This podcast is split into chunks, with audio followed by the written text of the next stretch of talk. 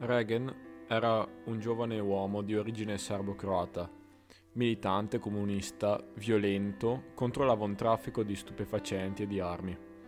Aveva una forza quasi sovrumana, poteva sradicare a mani nude un gabinetto dal muro. Allen era un giovane diciottenne londinese, spocchioso, altezzoso, appassionato di medicina, biologia e cultura araba. Christine, una bambina dislessica, era sempre stata vessata dai compagni. Per sfuggire alle continue derisioni, disegnava fiori e farfalle.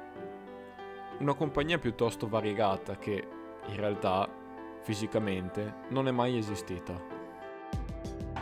Reagan, Allen e Christine non sono mai state persone reali, ma tre delle 24 personalità che abitavano il corpo di Billy Milligan, uno dei casi più famosi di disturbo dissociativo dell'identità, anche conosciuto come disturbo della personalità multipla.